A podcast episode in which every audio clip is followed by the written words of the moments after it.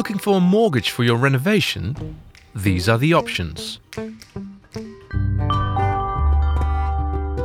So, you finally found your fixer-upper dream home.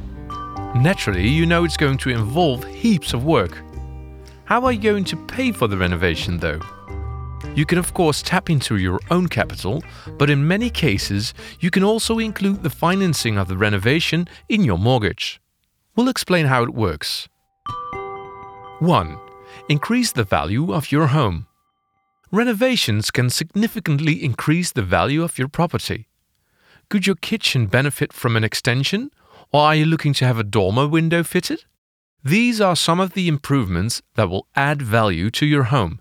And an increase in the value of your dream home is not only good for you, but also if you're looking to finance your renovation through your mortgage. In order to determine exactly how much you can include in the financing, the lender will take into account the value of your house after the renovation compared to its pre-renovation value. Both values are defined within the appraisal report. To determine the value of your house after renovation, you will need to itemize the work that's going to be carried out in a home improvement specification. This itemization must list those exact aspects that you are renovating, along with the associated costs. As a buyer, you can draw up this itemization yourself. The lender will decide how much you can include in your mortgage on the basis of these documents. Usually, you can include up to about seventy percent of the renovation costs. The exact amount will be stated in the appraisal report.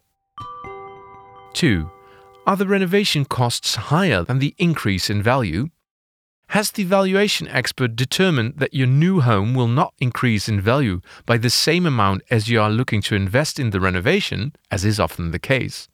If so, you will have to pay that section of the costing that will not add to the value, as the lender will only finance work that increases the value of your house. Therefore, make sure you allow for this in your budget. three. Construction deposit. The full amount that you've budgeted for your renovation is deposited into what is known as a construction deposit or home improvement account. This contains not only the lender's contribution, but also your own contribution. The amount is deposited in a blocked account, which is utilized by you to pay all invoices directly related to the renovation. Think of it as a kind of separate mortgage account.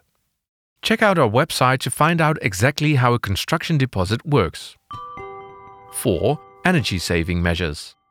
Are you planning to make your home more sustainable? If so, you will have an added advantage with some lenders. For energy-saving measures, you are entitled to borrow up to one hundred six percent of the property's value after renovation, for instance, instead of the usual one hundred percent.